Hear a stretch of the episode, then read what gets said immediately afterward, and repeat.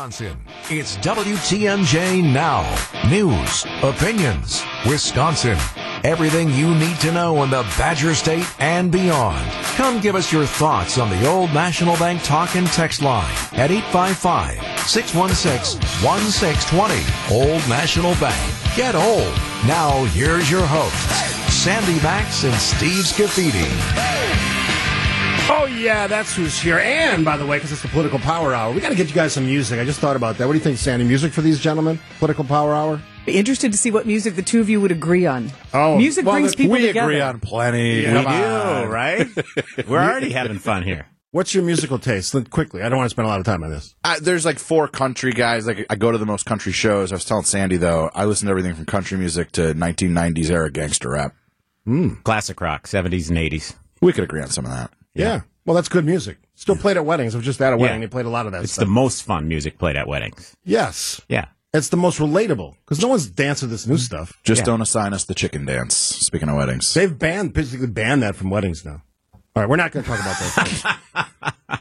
that was a probably a strong statement. It, Most people have cho- chosen not to have the chicken dance at their wedding now. top priority of the Freedom Caucus. Oh, Oh, here we go. Here we go. So Here we go. Sandy is our newest member now, Yeah. so you're going to have to kind of referee. weave your way into the, in some of the uh, the nudging that goes on, the uh, you know the give and take. I've heard many of these conversations, and I truly enjoy them. Thank you for having healthy, hearty discourse and having differing opinions, but finding some common ground and just also fleshing out thoughts. It's it's hopeful for the rest of us when. Well, but when it just We isn't people hope, shouting, you do, but we, people can tend to either post on social media just bumper stickers and phrases and Oh, not there's a lot of really listen to each other. And it's it's good to hear the differing points of view. Accuse us of bringing hope and change. There and Bill, you go. and Bill will get very uncomfortable. right? All right, where do we want to start? The Milwaukee Common Council this week. I think so. 12-3. I, I was a little surprised by the margin. I believe we had that, Mr. McCoshen. You- well, there were some, maybe even in this building, who thought that uh, the mayor would have a tough time. We getting- we're not going to name names. No, though. we won't name names. Uh, they may be a host on a different part of this network, you know, but uh, they might. They thought that Chevy may have a tough time getting the vote, and it would be very close, and it may actually have to go to a second vote to get the approval. But 12-3, that's a stomping. That's why, a huge why wasn't victory. it close? Uh, I think he did his work, and I'm going to give some uh, credit to Jose Perez too, the city council president. I think he did a lot of work behind the scenes as well, and, and deserves a lot of the credit for how that council vote turned out. I was told that it was closer to nine six the day before, uh, you know, so they picked up three in the 24 hours before the vote. It's it's a historic win for Milwaukee and and politically for the mayor, the new mayor. Uh, and for Jose Perez, I mean, they showed that they could get things done, and that's what I think most voters want, whether you're right or left. You want your government to work. I heard, I think I heard this correctly, that the mayor said this is the most important vote since the city's charter. Really? I mean, the, the city has been facing economic ruin, right? As an entity. It doesn't mean like the city of Milwaukee is going to fall into Lake Michigan, but when you looked at the long term projections, you know, there are major American cities that have become really close to bankruptcy or had to sort of restructure debt in really, really bad, scary ways for the economy and for growth. And this puts that conversation off, hopefully for a long, long time. Not a perfect deal, right? I know that No. there are many within the city of Milwaukee who, you know, rightly disagree with some of the, the strings attached and don't particularly like politicians in Madison saying you have to do this and you have to do that. But the council understood that to sort of live to fight another day, this had to get done. It did get done. It will also get done at the county level. I think even less drama around I agree that, that. vote. And so then it's off to, you know, implementing this. And I think one of the things that's occurred to me this week as we see all these wonderful Harley riders, people coming from out of state Love to it. spend their money. You know what? It'd be awfully nice if we could maybe backdate that 2% sales tax and start collecting some of that. lost lost money there. Do you think that um, this all this enthusiasm, excitement, joy, all the things that the kumbaya moment that we're apparently celebrating is going to be overshadowed by the lawsuit that eventually will follow? No, I, this is it's sound and fury, right? We talked about it after the budget. I think last week was where people were just hopping, screaming mad about the governor's vetoes and 400 years. And this week, I think folks have kind of cooled off a little bit, right? summertime. Like, Yeah, you, you know, it's, you got to let the steam out of the teapot once in a while. People are going to do that. It's, it's fine. Look for the signal, not don't pay attention to the Yeah, noise. I would ask city council members, maybe the three who voted no, and county board members who are about to vote on this, think long term on this. Chevy Johnson and David Crowley have done an unbelievable job thawing the freeze between Madison and Milwaukee, between Republicans and Democrats for our largest city. It's crucial for Wisconsin's success, for Milwaukee to be successful. And Republicans realize that in large measure because of how the mayor and the county executive handled this. They spent their time in the in the capital in Madison building those relationships, trying to get a find a way to get to yes. Package might not be perfect from their perspective. It may not be perfect from Republicans' perspective, but it's a lot of progress. In my mind, that's the biggest story because we've had decades of not great relationships Right. between the legislature and Milwaukee City, Milwaukee, and here we have a county executive and a, and a mayor They're brand actively new, basically. going to everything they need to go to to make this happen, at least push it in the right direction. I'm impressed by that, and I Me think we, we should celebrate that because that, that's a big, big win for the city. Yeah, I, I would be careful not to go to those lawsuits right away. Savor the win, right? Yeah, you want- you wanna put a bad let's not taste on it? sour the relationship yeah. with Madison so quickly. Savor the win. We got to take a break here. Joe Zepecki, Bill McCosh, and Sandy Maxx, WTMJ now on WTMJ. 917 on this Friday. I love Fridays. Why do I love Fridays? Because I'm off the next two days. after this show. It's got nothing to do with Sandy, the company. Nice yes, setup. Sandy Maxx is alongside as well. I, although I do work over the weekends. Let's let's we have a Monday show. garden. Are we That- going to have a tomato too. update today? Tomatoes are looking good. The rain has helped. Uh, we are now eating tomatoes from my greenhouse, or not mine, but my supplier's greenhouse. And uh, we have lots of tomatoes on the vine, soon to be red tomatoes. So that's the update. Things looking good. BLT's on the way. Yes, you gentlemen will both benefit from my tomato, as will Sandy Maxx. All right. The governor of the state of Wisconsin, of course, had a, a just a free ride of vetoes. How many days ago was that? It was about 10 days ago, wasn't it? Yeah, 51 vetoes. Nine. Just You know, uh, Tommy Thompson's in the background just laughing hilariously. Mr. like 441 in a Hey, single don't live in the budget. past. Four Joe. Don't live in the Who's past. counting? Oh, yeah, yeah. Overachiever. yeah, right. was, he, was that the record? Four fifty seven. Yeah. That's the record? Yeah. The McCoshen special, they called it. Oh, Yeah. it was fun. We had fun. Yes, because you were the architect of all that. Well, yeah, and it was divided government, and that was our only way to get our policies enacted. So we did it. And you became famous because of that. Now they hate it. Well, I, wouldn't say, I, I defended the veto last week. Bill did. I did. Not every Republican was as Yeah. reasonable about what happened. So the people that I talk to are not happy that, that they will not see much of a tax cut. What is it? $3 a month or something? It's thirty six a year. Yeah. it, it came out. The paper came out shortly after our program last Friday. I think it's three dollars a month. Is Yeah. what all of us. It's like will six BLT sandwiches. get. maybe. Depends where on where do you you, go. eat?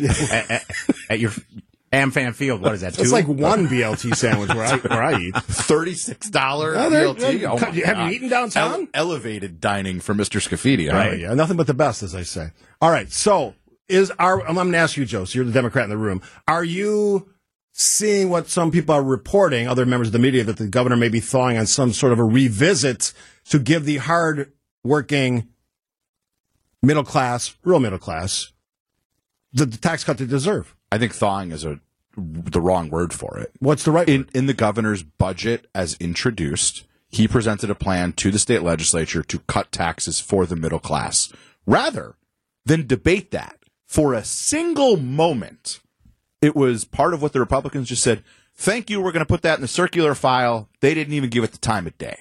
So this governor has been for a middle class tax cut all along. If Republicans want to come back in and fashion a middle class tax cut, great. I think the governor would support that. And Steve, who suggested to you that leaving $3 billion floating around in that surplus might lead to some room for deals in the fall? Who told you that? You, Bill? you scoffed. You scoffed. You thought I was nuts. is that Bill? Uh, no. um, I, I would say I wouldn't give the governor the opportunity if I were the Republicans, and we talked about this last Friday. If I w- Republicans are against tax cuts now? oh no, I would override him on the second veto. There are two vetoes. You said this last week. within the income tax. There's the top bracket. Sorry, mm-hmm. folks, all 7,800 of you statewide out of 3.8 million filers, you're not going to get a tax cut. Or you get your 36 bucks. They'll That's be- what they'll be get. fine. They'll be just fine. Yeah. But that middle bracket, which is mm-hmm. all of the middle class, 73% of all filers are in that bracket. I would override him. I would not give the governor a chance to have a do over on this. I would override him. I was talking to somebody who will remain nameless, and and I was giving you credit for what a great idea that was. And I was going, it's so weird that Republicans in the legislature aren't racing to do that. and this unnamed person said, "Well, you know why? The eleven people they work for won't let them." And and that true. and that takes us to the concern that Democrats had and talked about a lot, which is those eleven richest people in the state of Wisconsin who would have ended up getting like hundreds of millions of dollars of what the Republicans had proposed. And so, listen, I, a week later, McCoshen's idea is still a fine The best one, on the table. but I don't see Republicans in the legislature embracing it. Well, uh, the speaker said when he came back from Europe that uh, you know maybe there would be another tax plan this fall. I, I don't think Joe's idea of a, a third or fourth or fifth grand bargain is off the table because there's so much money on the you know left in the kitty. Whether it's three or four mil, billion dollars, that's a lot of money, and lawmakers typically don't like to leave that kind of money laying around. They want to spend it before the next election. if I'm in that vast group of people who are only going to get 36 bucks, but are really, I, again, I, I've used the term a lot, hardworking folks. They're, I mean, they're paying for their kids' college and they're, you know, they're showing up at work and they're doing all the things that we're asked to do and pay all the bills we have to pay. Is it realistic or is it even appropriate that they have to sit around and wait till the fall to get what is essentially their money sitting in a surplus? why, but why this- should they wait? But hold on, but this is not a tax rebate where people were, were waiting on a check. This is going to be why couldn't it implemented be a tax rebate? because, as Mr. McCoshen has explained, that's like the least efficient thing to do. I'm not saying it's efficient. I'm saying So it's our money. As long as Let's they not get it sit done on it. by tax time, which is April of next year, you're going to get to right. So, I mean, unless you file quarterly, No. okay, and neither do most of the 74 percent of the folks who are in there, with the exception of some of the small businesses. Yeah, but all the S corps but the personal income. So you're tax, saying be patient. Is that what you're Yeah. saying? Okay. That's me. Yeah, A I model of patience. I wouldn't rule out something happening before the legislature's done in March of next year. I mean, it's just too much money. 24 is a very important year, both at the legislative level and certainly at the congressional and presidential level. So uh, look for something to happen before the end of the year. But if I'm Republicans, I lead with the override first. I force Democrats to have a vote on that. What's the timing on that? I would do it in September when they come back. There's two weeks of legislative session in September, two in October, two in November. People will be paying ten- attention in September. Summertime, they're thinking about you know when they're going to the beach or Summerfest or Bastille Days or uh, State Fair coming up or uh, whatever you know. But when September rolls around, all of a sudden they start to focus and realize, hey, I kind of got gypped on that. I didn't get anything out of this big surplus. So for Governor Evers, since again you're the Democrat, um, and for the, his relationship with Republicans, has that changed now post vetoes? Because they they see, they were talking. I mean, that was encouraging. Yeah, Has that changed now? You think? I don't think so. It, it shouldn't. I mean, it's, politics is politics, right? And like, It's a contact sport for yeah, sure. there- there's no reason that, you know, like I think I said off mic last week. I'll say it on mic. Like anybody who says that what the governor did with the line item veto pen is the end of their relationship was looking for an off ramp, and this is just an excuse to do it. They should continue to work together. I believe that they will. Well, and we've talked about this point. It, it's divided government. That's not going to change in the next three years, right? Tony Evers is going to be the governor at least uh, for three more years, and Republicans are likely to maintain their majority. So, if if you want big things to get done, it will take a bipartisan effort. If you have a question for Bill or Joe or me or Sandy, 855-616-1620, the old National Bank talking text line. We'll take a break. The political power hour. I love it. Hopefully you do too.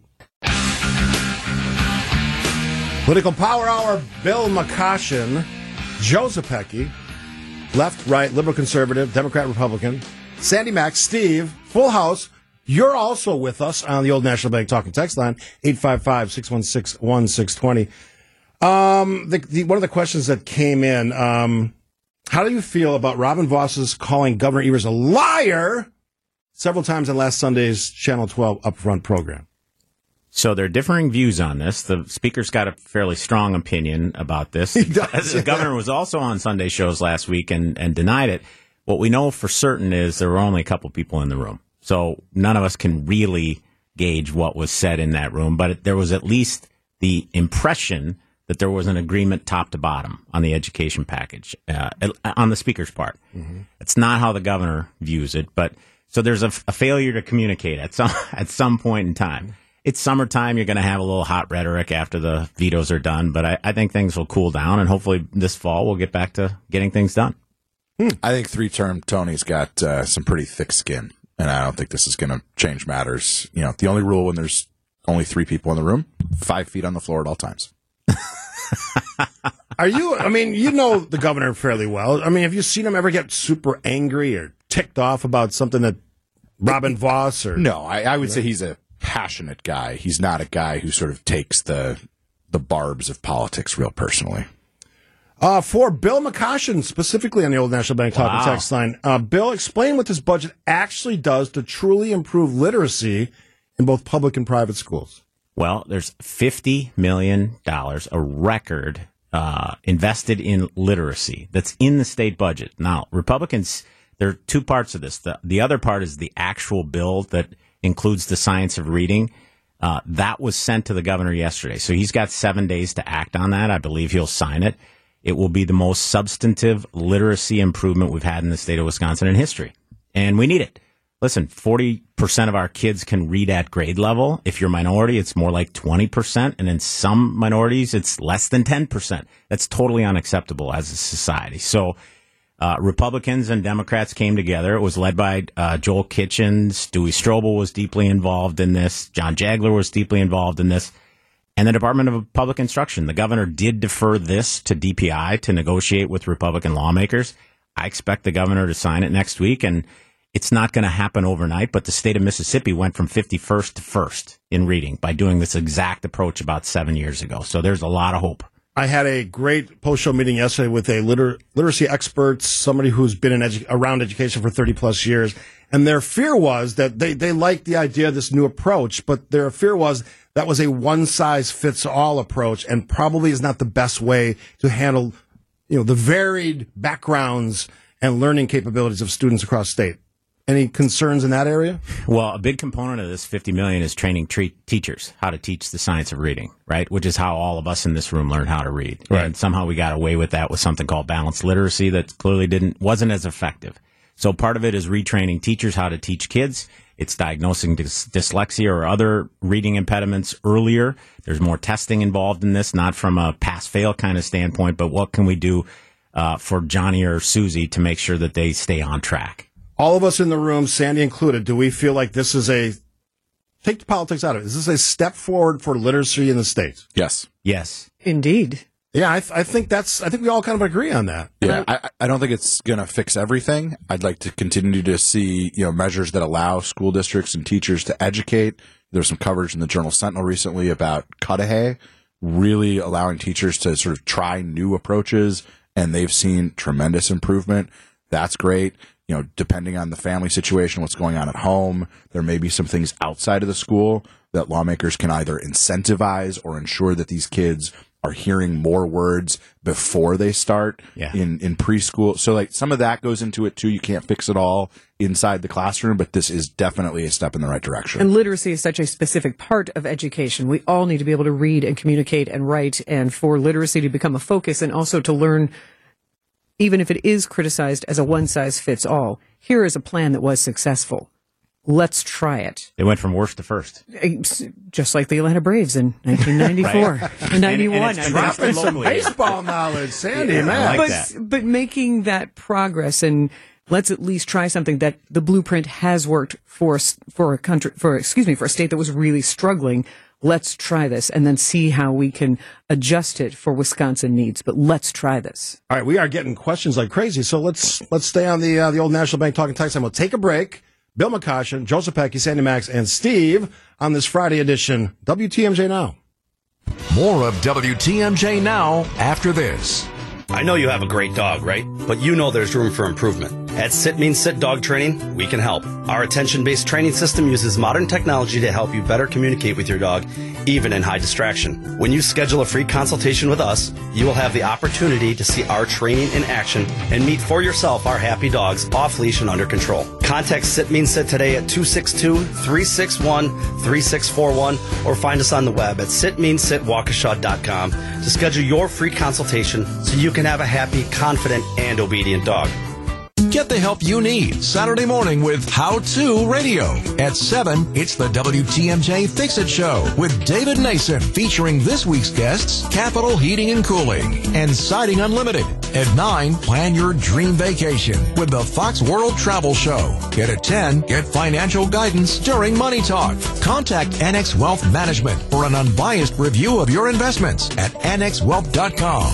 How To Radio, Saturday mornings on WTMJ. Hello, home shoppers. Buying a new home, the market is getting hard to find a good home, harder to find a great new home, and nearly impossible to find an exceptional new home. But I have two and buy these or build these somewhere else. Now is the time this Sunday, 12 to 4, to see two exceptional miracle homes.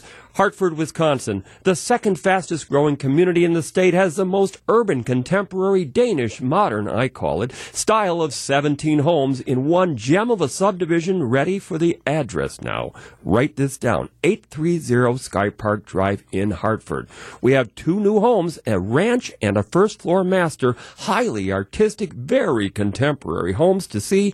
Again, 830 Sky Park Drive. This Sunday only, 12 to 4 p.m. I'm artistic home designer Tom Hignite, along with my wife Jackie, and we are building Bold Call 262 628 9091. That's 628 9091. We are Miracle, a Christian based company. WTMJ Now.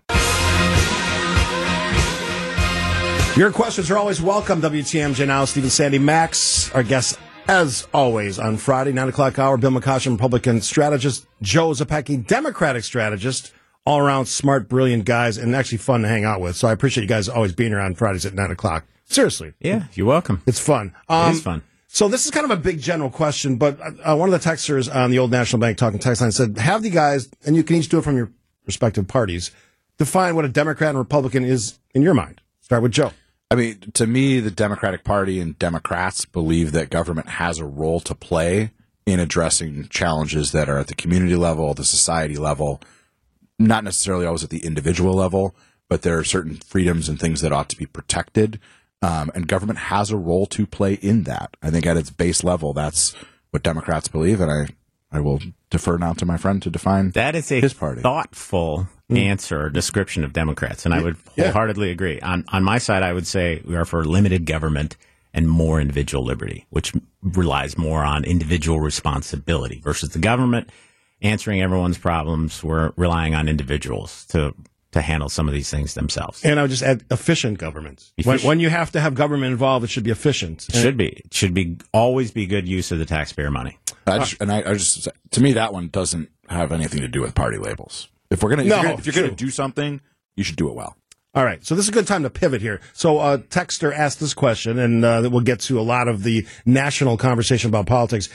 Do either of you or any of you believe that uh, Trump will be the GOP nominee for president? Start with you, Bill. If the uh, primaries were over today, yes, he would be the nominee. But the first primary or caucus in Iowa for Republicans is 185 days from now. There's a lot of time.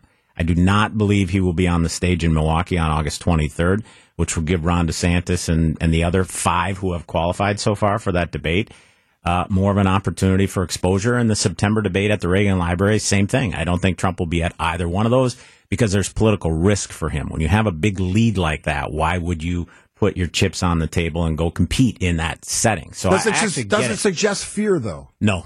no, Does Donald Trump understand fear? Probably. Uh, I don't think he. Uh, no. Yeah, he he can put his hand over the fire on the stove, and he, somehow yeah. he doesn't get burned. He does.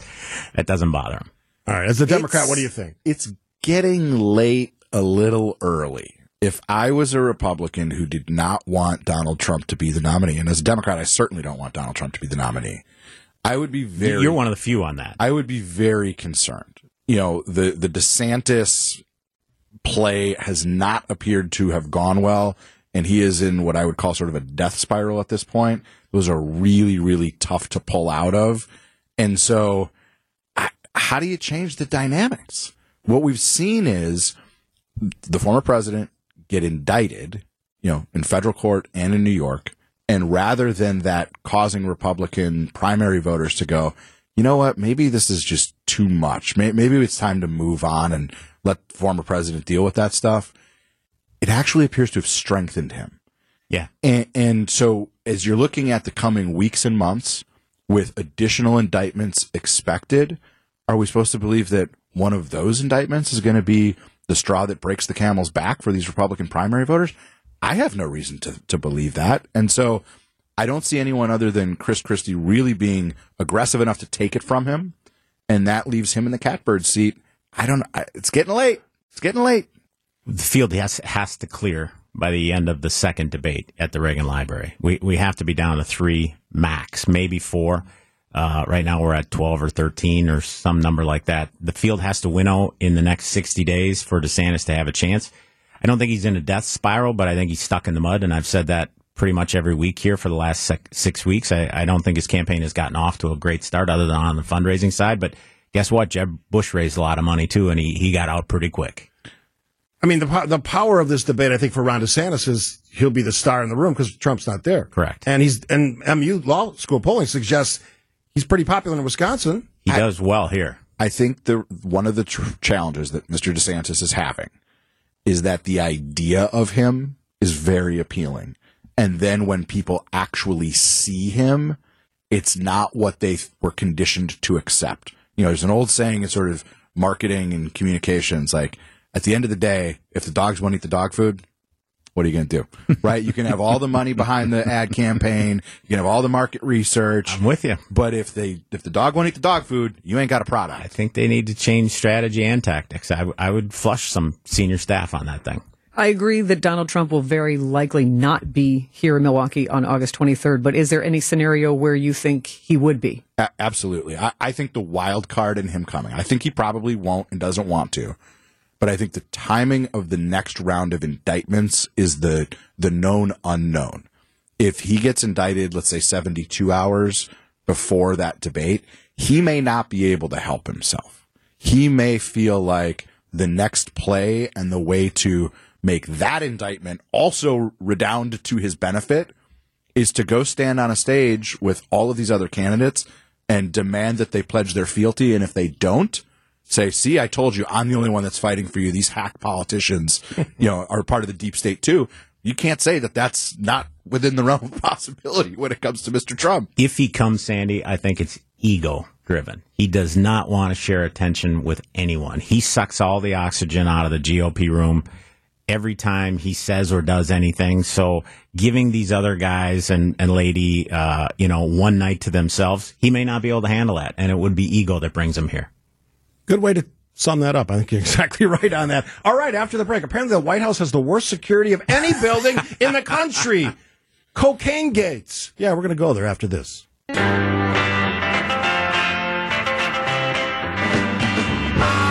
Yeah. Sandy, was it Eric Clapton that sang the song Cocaine? That was, that was him, right? Uh, yes, it was written by a man named John Cale, Yeah. but Eric Clapton's version was the most popular version. right. Wow. I didn't know that. Did I John say Cale JJ part. Cale? Or JJ Cale or John Cale? Hmm. See, now you've got me over. Yeah. And when Sandy Plus, I makes a blurted mistake out on worst- music, Well, that's plus the I rare blurted thing. out 1994 for the Atlanta Braves worst to first, and I know it was 91. So All right. got all excited. We- we were still- JJ Cale, JJ Cale. Yeah, But we who, were still who won the 91 World Series? not the Braves. Not the Braves. They lost to the Minnesota Twins. Yep. 87 and 91, the Minnesota Twins. when Minnesota was still relevant. All right, so I love to jab Minnesota. Minnesota, nice.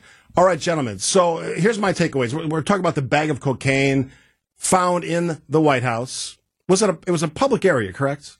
Yes. Okay.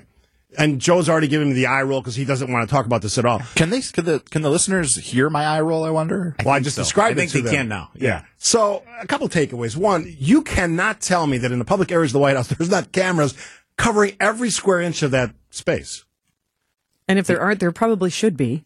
Yeah, because I was just there like six weeks ago and I noticed all of that stuff and lots of security and lots of people milling around besides the tourists.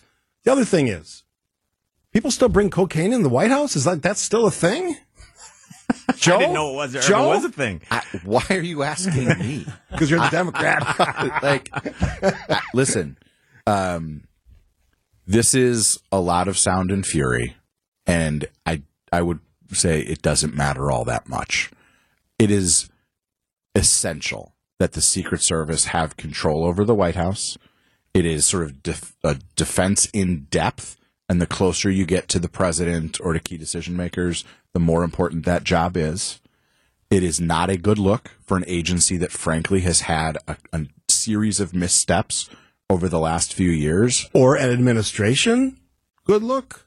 But why, why does it have to do with the administration? Do you think Joe Biden or his his dog Major is out there is the one sniffing people's purses? No, I don't think that either one of those things, but I think you, you should certainly ask the question of the resident of the White House because that's where he lives. Right, but this wasn't going into the residence, right? It was nowhere near that. And so my house. point is this is a bad look for the Secret Service. It was a bad look for the Secret Service under Trump when they had agents acting inappropriately overseas and they were deleting text messages related to January 6th. It was a bad look under President Obama when the Secret Service had you know agents acting inappropriately overseas and having to be recalled and coming home.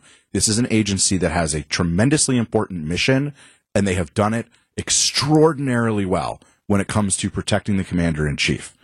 Have they been spotless and flawless on everything else? Of course not. But we're spending all this time about a, apparently a minuscule amount of cocaine. Come on, folks. There are bigger fish to fry here.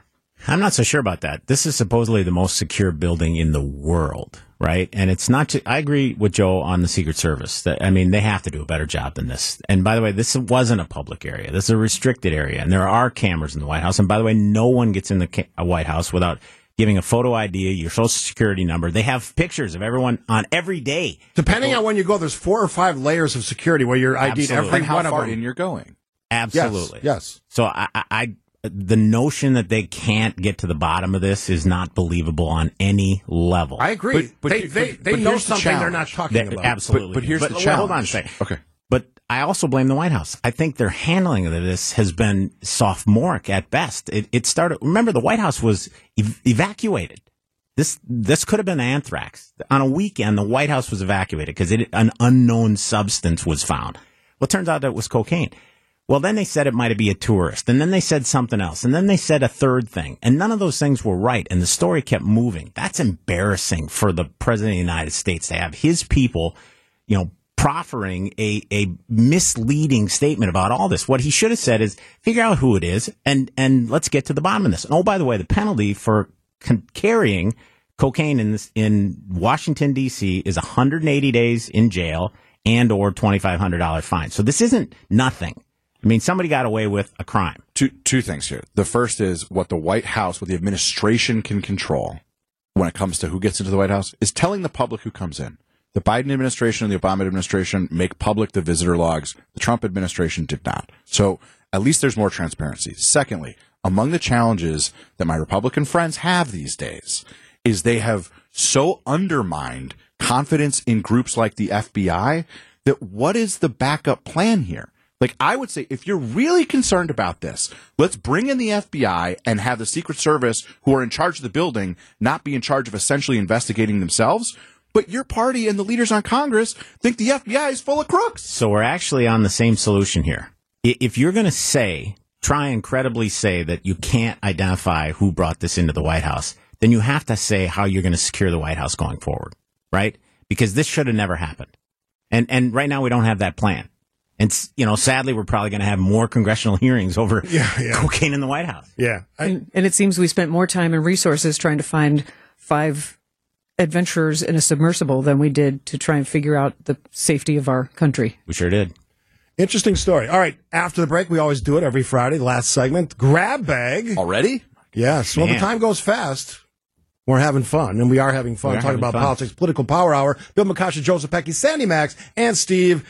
Still time to get a question in. Perhaps if we don't get to it this week, we'll get to it next week. 855 616 620, the old National Bank talk and text line. Oh, there we go. He does listen. We've, we've affirmed that uh, producer Charlie does listen to the show. Thank you, Charlie, for that. Eric Clapton. Still one of the most talented guitarists in the world, I think. Oh, yeah. He's experiencing some nerve damage, but yes. Really? hmm that's why he stopped touring. I see the the music knowledge here is just incredible. If he, sh- if he showed up on the television screen, would you recognize him right away? yeah, More so than Michael Bolton.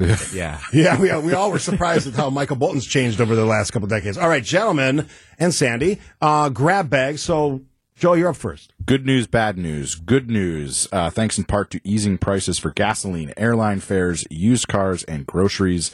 Inflation has reached its lowest point since 2021. Uh, wages are up. Inflation is down. These are good things. Somebody send um, that send that to you from the White House. Bad news. That's what I was thinking. What'd you think of that? oh man, Bad Bidenomics. news. Joe got into talking points. Bad Bidenomics. news. Also, the Associated Press. U.S. sets a grim milestone. This year's unrelenting bloodshed across the U.S. has led to the grimmest of milestones, the deadliest six months of mass killings recorded since at least 2006. The nation has endured 28 mass killings, all but one of which involved guns. The death toll rose just about every week, a constant cycle of violence and grief. Six months, 181 days, 28 mass killings, 140 victims, one country. That is a tragedy. All right, Bill. Uh, first, quick welcome to Sandy. We enjoy having you. Thank you. Welcome to the show. Um, two birthdays. First, Harley Davidson, 120 years, probably the most iconic brand in the state of Wisconsin and globally. Everybody knows who Harley is. I was here for dinner last night. Uh, heard the roar of the Harleys up and down the streets before the big Bastille Days run, and uh, you know it's just a cool story. And to to succeed for 120 years is pretty unusual. And so hat tip to Harley and to all the riders in town. Spend as much money as you can. you know we love having you here. The second birthday is a shout out to my father-in-law. He'll be 98 on Sunday. Wow, ninety eight. World War II Gotta veteran. his name. Wow. Bill Kumpf, K U M P F. You know, he's been uh, like a surrogate father to me. Uh, my dad passed away when I was 19. My wife and I have been married 34 years, and and uh, Billy Boy, we call him. Uh, he's been a great guy. He's uh, he's in the nursing home now, but uh, 98 will on Sunday we will celebrate his 98th birthday. So happy birthday, Billy Boy! I, I love those stories because when I was mayor, I used to go visit the people who turned 100 in the in the local. We had, we had a ton of places where seniors lived. And some of these folks are just the most interesting, engaging people. So I danced with a lady that was 100 years old. I mean, it's incredible. it, that's, you know, that's a, that's an age now where you're still, in many cases, ready to go. Oh, to 95, he was driving a car. Yeah. Yeah. I mean, it's an amazing thing. Um, just kind of a fun thing because we got a little bit of time here. Um, summertime. We're kind of midway through. We just had the 4th of July holiday now, big Harley homecoming this weekend. For everybody in the room, I'll start with Joe. The thing you most look forward to in summer or are, are anticipating doing this summer.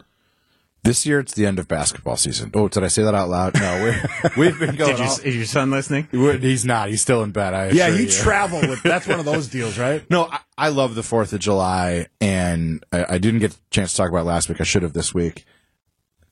I always read Founding Brothers by Joseph Ellis, or at least a part of it, over the Fourth of July.